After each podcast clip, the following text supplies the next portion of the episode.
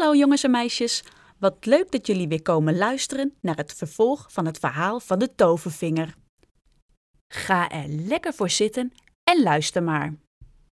Toen de ochtend aanbrak, werd meneer Krijtjes als eerste wakker. Hij deed zijn ogen open. Hij wilde zijn hand uitsteken om zijn horloge te pakken om te zien hoe laat het was. Maar zijn hand wilde niet tevoorschijn komen. Dat is gek, zei hij. Waar is mijn hand? Hij bleef stil liggen en vroeg zich af wat er aan de hand was. Had hij misschien die hand op een of andere manier bezeerd? Hij probeerde zijn andere hand, maar die wilde ook al niet tevoorschijn komen. Hij ging overeind zitten. Toen zag hij voor het eerst hoe hij eruit zag. Hij gaf een gil en sprong uit zijn bed. Mevrouw Krijtjes werd wakker. En toen ze meneer Krijtjes daar op de grond zag staan, gaf zij ook een gil. Want hij was nog maar een heel klein mannetje. Hij kwam misschien net tot aan de zitting van een stoel, maar zeker niet hoger. En waar eerst zijn armen zaten, had hij nu een paar eendenvleugels. Maar, maar, maar, riep mevrouw Krijtjes, die helemaal paars aanliep. Mijn beste man, wat is er met jou gebeurd? schreeuwde meneer Krijtjes. Nu was het de beurt van mevrouw Krijtjes om uit bed te springen. Ze rende naar de spiegel om zich te bekijken, maar ze was niet groot genoeg om zichzelf te zien. Ze was zelfs nog kleiner dan meneer Krijtjes en ook zij had vleugels in plaats van armen. Oh, oh, oh, snikte mevrouw Krijtjes. Dat is heksenwerk, riep meneer Krijtjes. En samen begonnen ze de kamer rond te hollen, fladderend met hun vleugels. Een minuut later kwamen Flip en Willem binnenstormen. Met de jongens was precies hetzelfde gebeurd. Zij hadden ook vleugels en geen armen, en zij waren helemaal klein geworden. Ze waren ongeveer zo groot als mussen. Mama, mama, mama, tjilpte Flip. Kijk, mama, we kunnen vliegen.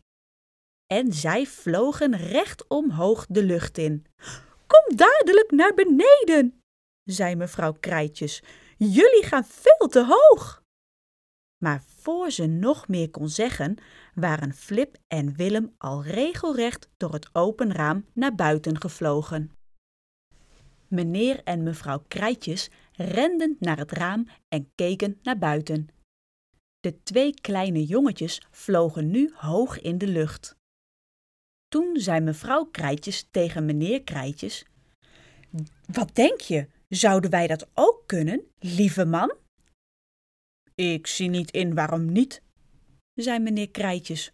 Vooruit, laten we het proberen. Meneer Krijtjes begon flink met zijn vleugels te klapwieken. En hup, daar ging hij omhoog. Toen deed mevrouw Krijtjes hetzelfde. Help! riep ze, toen ze voelde dat ze de lucht inging. Red mij! Doe maar, zei meneer Krijtjes, niet bang zijn. En zo vlogen ze het raam uit, hoog de lucht in. En het duurde niet lang of ze hadden Flip en Willem ingehaald. Al gauw vloog de hele familie samen in het rond. Oh, is het niet fantastisch? riep Willem. Ik heb altijd zo graag willen weten hoe het voelt om een vogel te zijn.